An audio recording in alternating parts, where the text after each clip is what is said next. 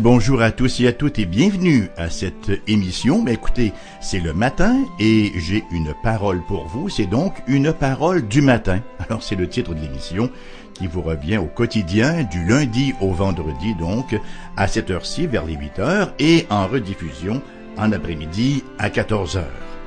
Alors vous êtes certainement, si vous nous suivez de près là au quotidien, vous savez que nous sommes dans le chapitre 9 de l'épître de Paul aux Romains et que nous en sommes maintenant au verset 32 à, au, verset 32 et 33. Mais avant d'aller à la lecture de la parole, j'aimerais peut-être vous faire une petite recommandation. Peut-être que vous avez apprécié cette série sur l'épître aux Romains, peut-être que vous vous dites, j'aimerais beaucoup étudier cet épître-là par moi-même maintenant parce que ça a aiguisé mon appétit. J'aimerais vous recommander un petit commentaire, tout simple mais très bien fait, et très orthodoxe, si vous me passez l'expression. Il est en français qui plus est. On sait que les livres chrétiens en français sont plutôt rares. Alors, s'il est écrit par un de mes amis, le docteur Stuart Olliott, Stuart Olliott, donc, est l'auteur. Stuart comme dans Stuart, Olliott, O-L-Y-O-2-T. Et le titre du livre est L'Évangile, ni plus ni moins, le message de l'Épître aux. L'Évangile n'est plus ni moins.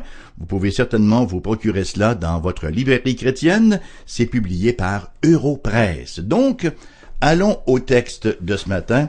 Romains, chapitre 9, verset 32 et le verset 33. Nous terminons ici le chapitre 9.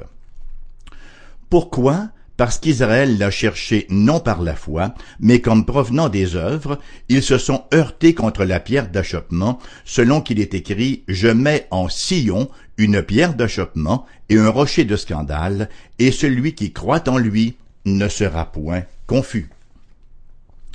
L'un des principes fondamentaux, bien sûr, de l'interprétation biblique, c'est que l'écriture s'interprète par l'écriture. Elle ne s'interprète pas par le journal d'aujourd'hui ou par quoi que ce soit d'autre, mais l'écriture s'interprète par l'écriture. Hein. C'est ce que nous appelons l'analogie de l'écriture. Et ça veut dire simplement que la meilleure façon de comprendre un texte, c'est en le comparant aux autres textes qui traitent du même sujet. Hein. L'écriture éclaire l'écriture. Et c'est précisément ce que fait ici l'apôtre Paul. C'est ce qu'il fait encore, alors qu'il insère une image pour illustrer ce qu'il vient de dire au verset précédent, à savoir qu'Israël, en tant que nation, n'a pas obtenu le salut en raison du fait qu'ils ont été, passez-moi l'expression, là, scandalisés. Ils ont trébuché sur hein, Jésus plutôt que de placer leur foi en lui. L'image que Paul emploie, c'est celle d'une pierre d'achoppement pour décrire Jésus. Hein, une pierre sur laquelle, sur laquelle, je dis bien, on trébuche là. Hein, on s'accroche les pieds et on tombe. Et il fait appel à deux passages d'Ésaïe pour développer euh, cette image-là, cette illustration-là. Ce ne sont cependant pas les seuls passages de la Bible où euh, l'image se retrouve, et une étude soigneuse de tous les passages bibliques sur le sujet laissez-moi vous dire, s'avère d'une très grande richesse. Alors, nous allons survoler ce thème-là ce matin. Jésus comme pierre, pierre d'achoppement et pierre angulaire, parce qu'il est les deux, Jésus. D'abord, les citations d'Ésaïe. Nous avons donc vu dans, nous avons donc dans ce verset 33 deux citations d'Ésaïe. La première est tirée d'Ésaïe chapitre 8 verset 14 où nous lisons Et il sera un sanctuaire mais aussi une pierre d'achoppement, un rocher de scandale pour les deux maisons d'Israël, un filet et un piège pour les habitants de Jérusalem. L'autre citation d'Ésaïe que Paul fait intervenir est euh, tirée du chapitre 28, verset 16. C'est pourquoi ainsi parle le Seigneur l'Éternel. Voici, j'ai mis pour fondement en sillon une pierre, une pierre éprouvée, une pierre angulaire de prix, solidement posée, celui qui la prendra pour appui n'aura point hâte de fuir, ce que Paul traduit en termes de ne sera point confus. Et voilà que l'apôtre fait une combinaison, une amalgame de ces deux citations-là. Et ce faisant, l'apôtre Paul nous donne un tableau complet de l'image employée dans le livre d'Ésaïe.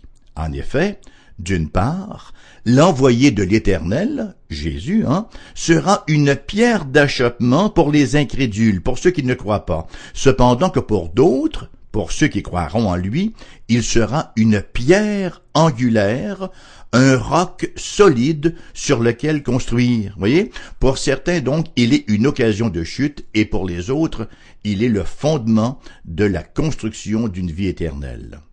Les expressions pierre et roc sont utilisées pour le Seigneur Jésus-Christ et offrent bien sûr l'idée que l'œuvre majestueuse de la rédemption repose exclusivement sur lui.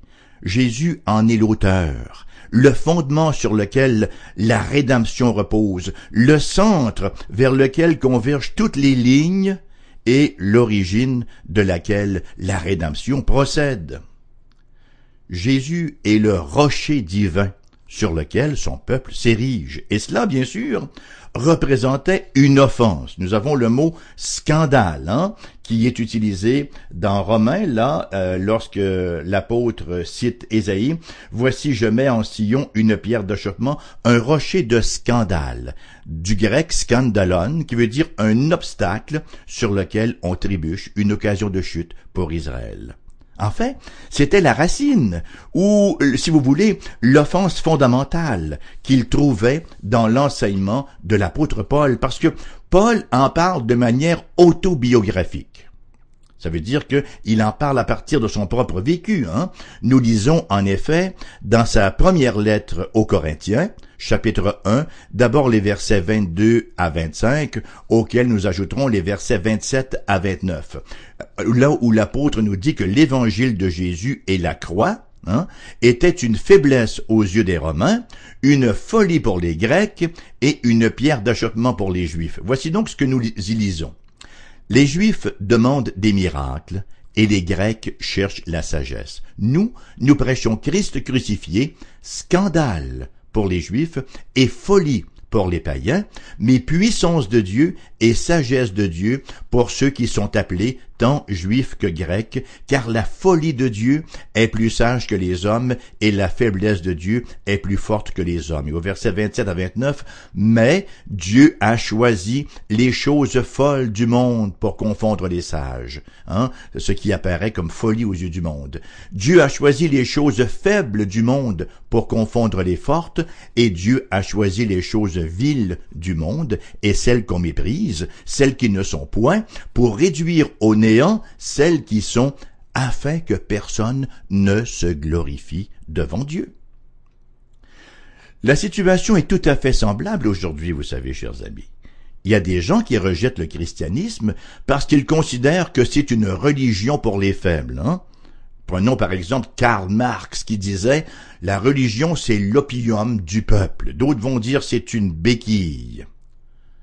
Il y en a d'autres qui rejettent la foi chrétienne en disant que c'est une folie. Ça ne s'harmonise pas avec la raison, avec la sagesse humaine, et ça n'a plus rapport avec l'âge scientifique dans lequel nous vivons. D'autres encore se tiennent loin du christianisme, et parce que l'idée même d'un fils de Dieu divin est une offense. Ils ne comprennent pas pourquoi ils ne peuvent se sauver par leur propre force, se sauver eux-mêmes par leurs bonnes actions. Permettez-moi de vous offrir trois causes d'offense ou de vous suggérer trois causes d'offense supplémentaires. Parce que c'est pas uniquement la divinité de Jésus qui était offensant pour Israël et pour d'autres. Le passage de 1 Corinthiens nous propose trois autres causes d'offense. Premièrement, une pierre, bien sûr, c'est un objet négligeable. Dans l'illustration, elle fait référence à l'humanité de Jésus, à son état d'humiliation.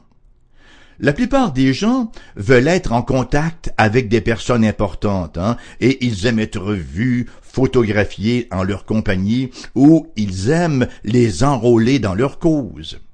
Voyez, si Jésus était venu dans la splendeur de sa gloire divine, accompagné de légions d'anges, alors là, le peuple se serait rallié à lui. Mais ce n'est pas la manière dont il est venu. Il s'est présenté plutôt comme un enfant tout fragile, qui plus est né de parents pauvres, plus encore dans une région éloignée de l'Empire romain. Et pendant toute la durée de son pèlerinage sur terre, il s'est tenu avec qui? Ben, il s'est tenu parmi les pauvres, parmi les nécessiteux. Les seules personnes importantes qu'il ait rencontrées, somme toute, c'étaient Pilate et Hérode, et il les a rencontrées lors de son procès. Donc, à vue humaine, Jésus semblait sans importance, un être insignifiant. D'ailleurs, c'était prophétisé par Ésaïe. Nous lisons au chapitre 53, versets 2 et 3. Il s'est élevé devant lui comme une faible plante, comme un rejeton qui sort d'une terre desséchée. Il n'avait ni beauté ni éclat pour attirer nos regards, et son aspect n'avait rien pour nous plaire, méprisé et abandonné des hommes, homme de douleur et habitué à la souffrance, semblable à celui dont on détourne le visage, nous l'avons dédaigné, nous n'avons fait de lui aucun cas. Alors ici, ça vient un peu égratigner, là, l'image qu'on voit souvent d'un petit Jésus blond aux yeux bleus, frisé qui plus est, hein. Non, il n'avait ni beauté ni éclat pour attirer les regards, nous dit le prophète. Jésus, une pierre, sur laquelle les hommes trébuchent, n'en est pas une placée dans les hauteurs. Hein? Une pierre sur laquelle les hommes trébuchent, c'est parce qu'elle n'est pas dans les hauteurs, elle n'est pas dans les tours des cathédrales. Ça n'est une qui est négligée, une pierre qui repose discrètement sur le sol. Deuxièmement, l'évangile doit être reçu par la foi. Et c'est enfin l'argument de Paul dans la première partie du verset 32, alors qu'il introduit l'image de la pierre d'achoppement. Il demande pourquoi Israël, qui recherchait une loi de justice, ne l'a pas obtenue, et sa réponse est la suivante, parce qu'Israël l'a cherché non par la foi, mais comme provenant des œuvres. Un salut gratuit, c'est une offense en raison de l'orgueil humain. L'orgueil humain ne peut pas supporter l'idée d'être en dette envers la grâce souveraine de Dieu pour son salut. Ça implique qu'en eux-mêmes, ils sont coupables et ruinés par le péché. Et ça, ils ne veulent pas l'admettre. Les humains insistent donc pour une participation afin de mériter, ne serait-ce qu'un tantinet soit peu, de mériter donc leur salut. Troisièmement, Dieu sauve qui il veut. Et c'est la troisième offense.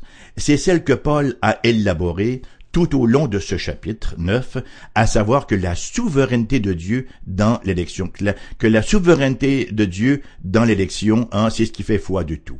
Dieu sauve et rejette qui il veut. De toutes les doctrines de la Bible, il n'en est aucune d'aussi offensante pour l'humain, d'après chute surtout, que celle-là. Et c'est vraisemblablement la raison pour laquelle, souvent, les pasteurs et les enseignants de la Bible eux-mêmes tente d'éviter le sujet. Nous avons donc, chers amis, fait mention de quatre offenses. Premièrement, la divinité du Seigneur Jésus. Deuxièmement, son humanité, son humiliation. Hein? Troisièmement, le fait que l'Évangile doive être reçu par la foi. Et quatrièmement, la souveraineté de Dieu dans l'élection. Quatre pierres d'achoppement. Maintenant, une question s'impose. Pourquoi Dieu a-t-il établi un évangile qui soit si offensant? Il va sans dire qu'il ne s'agit pas de la meilleure méthode de marketing. Hein? Lorsque vous voulez qu'un produit soit populaire, vous vous organisez pour ne pas qu'il soit offensant.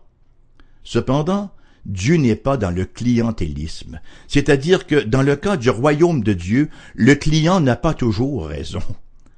Le salut par la foi exige une abdication. Donc, Dieu agit de la sorte pour abattre l'orgueil humain qui, en fait, est la raison première de la chute. L'orgueil, c'est la racine même du péché. Il ne peut y avoir de salut sans que notre orgueil soit vaincu, sans que l'orgueil plie le genou, sans qu'il soit coupé à la racine, et c'est précisément ce que fait l'Évangile.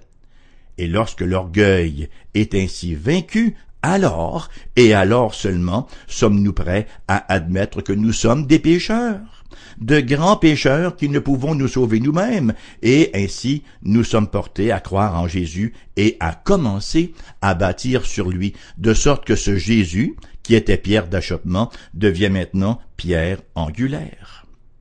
Et ça nous amène effectivement à notre prochaine étape de compréhension de cette importante illustration que Paul emploie. Selon l'Écriture, une pierre d'achoppement se veut d'abord une pierre angulaire pour la religion biblique, c'est-à-dire le fondement sur lequel on érige une vie stable. Hein, c'est la pierre de fondement là. Voyons, si vous voulez bien, quelques autres versets où l'image est aussi en usage. Pardon. D'abord le psaume 118 et le verset 22. Nous lisons ce qui suit. La pierre, qu'ont rejeté ceux qui bâtissaient, est devenue la principale de l'angle. Ah ben voilà, nous avons la même pensée ici. Pierre d'achoppement et pierre angulaire. C'est la pierre sur laquelle, donc, repose la construction. C'est-à-dire que rejeter cette pierre vient complètement saboter toute possibilité de construction solide et stable.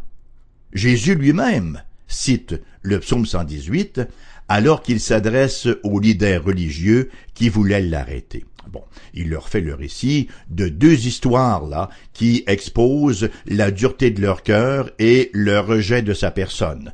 Dans le premier récit, il les dépeint comme un fils qui dit à son père qu'il ira travailler dans sa vigne, mais qui finalement décide de ne pas y aller. Dans le deuxième récit, Jésus trace le portrait de méchants vignerons des vignerons qui avaient loué euh, la vigne donc d'un riche propriétaire, et voilà que ces mêmes vignerons complotent pour voler et ultimement tuer l'héritier, hein, pour s'emparer de la vigne et la conserver, la garder pour eux-mêmes. Et au terme de ces récits, Jésus de dire, et c'est ce que nous lisons dans Matthieu chapitre 21 verset 42, aussi dans les corollaires de, des deux autres évangiles, Marc et Luc, Jésus leur dit, N'avez-vous jamais lu, dans les Écritures, la pierre qu'ont rejeté ceux qui bâtissaient est devenue la principale de l'angle, c'est du Seigneur que cela est venu, et c'est un prodige à nos yeux. Plus tard, l'apôtre Pierre, vraisemblablement à l'exemple de son maître Jésus, l'apôtre Pierre donc cite ce verset de la même manière, et qui plus est, avec la même application, alors que Jean, l'apôtre Jean et lui-même, Pierre, sont amenés devant le Sanhédrin à la suite d'une guérison qu'ils ont opérée. Et nous lisons ce qui suit dans Actes chapitre 4, versets 10 et 11. Sachez-le tous, et que tout le peuple d'Israël le sache. C'est par le nom de Jésus-Christ de Nazareth que vous avez crucifié et que Dieu a ressuscité des morts. C'est par lui que cet homme se présente en pleine santé devant vous, Jésus est la pierre rejetée par vous qui bâtissez et qui est devenue la principale de l'angle. Nous en venons maintenant donc au traitement définitif de cette image dans la Bible. Alors, nous avons vu comment Paul cite Ésaïe 8, 14 et Ésaïe 28, 16 en Romains 9, et nous avons vu comment Jésus et Pierre citent le psaume 118 en Matthieu 21, 42 et en Actes chapitre 4, verset 11. Dans un autre passage, cette fois-ci dans la première épître de Pierre, chapitre 2, versets 4 à 8, l'apôtre Pierre rassemble ces trois textes pour démontrer comment ceux qui croient en Jésus bâtissent leur vie sur lui et sont faits partie prenante d'un temple spirituel, l'Église, que Dieu lui-même bâtit, que Dieu lui-même érige. Alors, voici ce que nous lisons donc dans 1 Pierre chapitre 2, versets 4 à 8. Approchez-vous de lui, pierre vivante. Hein? Lui, approchez-vous de Jésus qui est la pierre vivante. Approchez-vous de lui, pierre vivante, rejetée par les hommes, mais choisie et précieuse devant Dieu. Et vous-même, comme des pierres vivantes, édifiez-vous pour former une maison spirituelle, un saint sacerdoce, une sainte prêtrise, afin d'offrir des victimes spirituelles agréables à Dieu par Jésus-Christ car il est dit dans l'Écriture, Voici, je mets en sillon une pierre angulaire, choisie, précieuse, et celui qui croit en elle ne sera point confus. L'honneur est donc pour vous qui croyez, mais pour les incrédules. La pierre qu'ont rejetée ceux qui bâtissaient est devenue la principale de l'angle, et une pierre d'achoppement et un rocher de scandale. Ils s'y heurtent pour n'avoir pas cru à la parole, et c'est à cela qu'ils sont destinés. Il est éminemment clair que la pierre sur laquelle repose l'Église ici, c'est Jésus. Ce n'est pas l'apôtre Pierre, hein, euh, malgré toutes euh, les traditions qui veulent qu'il le soit ainsi. Non, c'est Jésus, la pierre angulaire, le chef de l'Église, et les croyants sont les pierres vivantes qui viennent s'y greffer. Et cette même pierre-là, qui est le fondement de la construction, devient de facto pierre d'achoppement pour les incrédules. Ils ne croient pas, ils ne peuvent pas bâtir dessus, donc c'est là où ils trébuchent, c'est là où ils viennent tous aborder, voyez-vous. Et c'est ainsi que se termine le chapitre 9 de l'Épître aux Romains. Et c'est la note sur laquelle ou sur laquelle nous terminons l'émission de ce matin. Nous ne pouvons cependant pas nous quitter sans nous poser la question. Et j'aimerais vous la poser. Est-ce que Jésus est la pierre sur laquelle je bâtis ma vie? Ou est-il une pierre d'achoppement? Je vous pose la question là ce matin et il est important d'y répondre. C'est une question de vie éternelle. Est-ce que Jésus est la pierre la pierre fondamentale, la pierre angulaire sur laquelle je bâtis ma vie, ou est-ce que je trébuche dessus parce que je refuse de croire que le salut est en lui seul? Est-ce que Jésus est la pierre sur laquelle je bâtis ma vie, ou s'il est une pierre d'achoppement sur laquelle je trébuche parce que je ne crois pas en lui et en son œuvre? Quelle est son œuvre? l'œuvre qu'il a parfaitement accomplie à la croix lorsqu'il a terminé, hein, tout juste avant de rendre le dernier soupir, tout est accompli, s'est-il écrié. Lorsque nous parlons de bâtir sur Jésus, ce n'est pas uniquement pour le temps présent, mais c'est toute l'éternité qui est en cause. Et ce n'est pas uniquement pour le futur, ça commence d'ores et déjà dans le temps présent.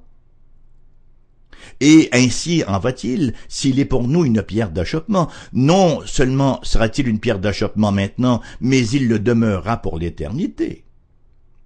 Je nous invite à écouter attentivement l'invitation de l'apôtre Paul dans le verset de ce matin, en Romains chapitre 9, verset 33.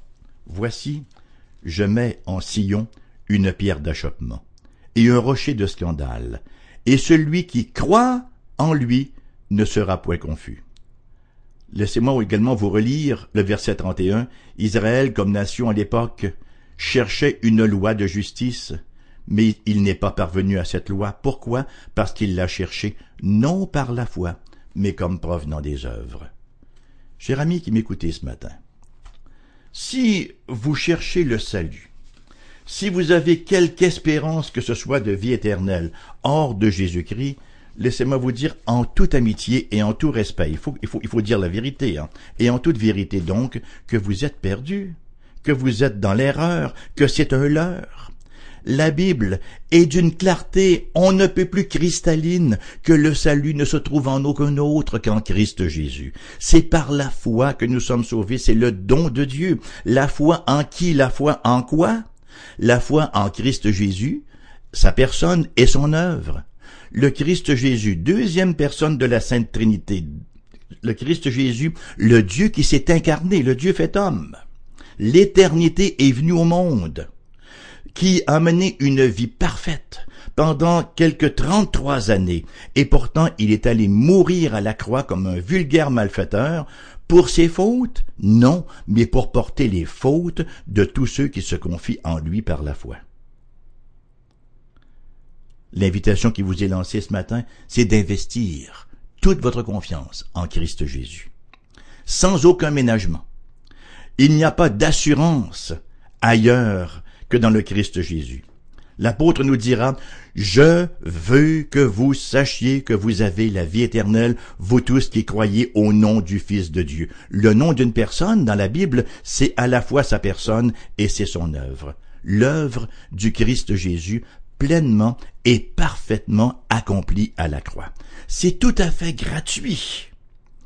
que l'orgueil du pécheur, hein, puisse vraiment fléchir le genou et se courber devant ce majestueux Sauveur qui a payé un tel prix pour satisfaire pleinement la justice de Dieu et nous réconcilier à jamais avec le Père. J'espère très sincèrement, et c'est ma prière, chers amis, que tous ceux, toutes celles qui m'écoutent ce matin, vous prendrez très à cœur cette injonction qui ne vient pas du monsieur à la radio, mais qui vient de la parole de Dieu elle-même, la révélation de Dieu, la Bible. Lisez-la par vous-même et vous verrez très bien.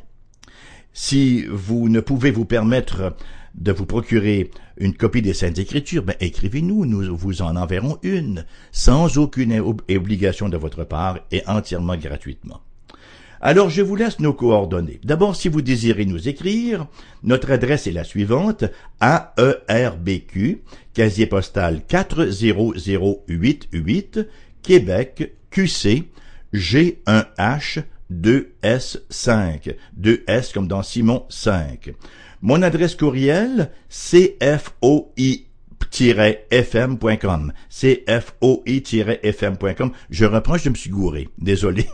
Mon adresse courriel personnelle, donc, raymond.perron, cfoi-fm.com. Voilà. Raymond.perron, cfoi-fm.com. Si vous l'avez égaré, c'est pas très important. Vous allez sur notre site internet, dont l'adresse est très simple, foi foifm.com, foifm.com, et là vous trouvez tout ce qu'il vous faut. Vous pouvez même télécharger les émissions qui ont déjà été diffusées, vous pouvez écouter CFOI en direct, et vous pouvez vous laisser rediriger vers toutes sortes de liens très importants. Vous pouvez aussi nous rejoindre par téléphone pour les gens de la région immédiate de Québec. Le numéro est le suivant, 88 688 0506 88 688 0506. Ailleurs en province, numéro sans frais, 1 877 659 0251 1 877 659 0251. Merci de votre fidèle présence à ces rendez-vous quotidiens. Que le Seigneur vous bénisse tout au long de ce jour et au plaisir de se retrouver à la prochaine.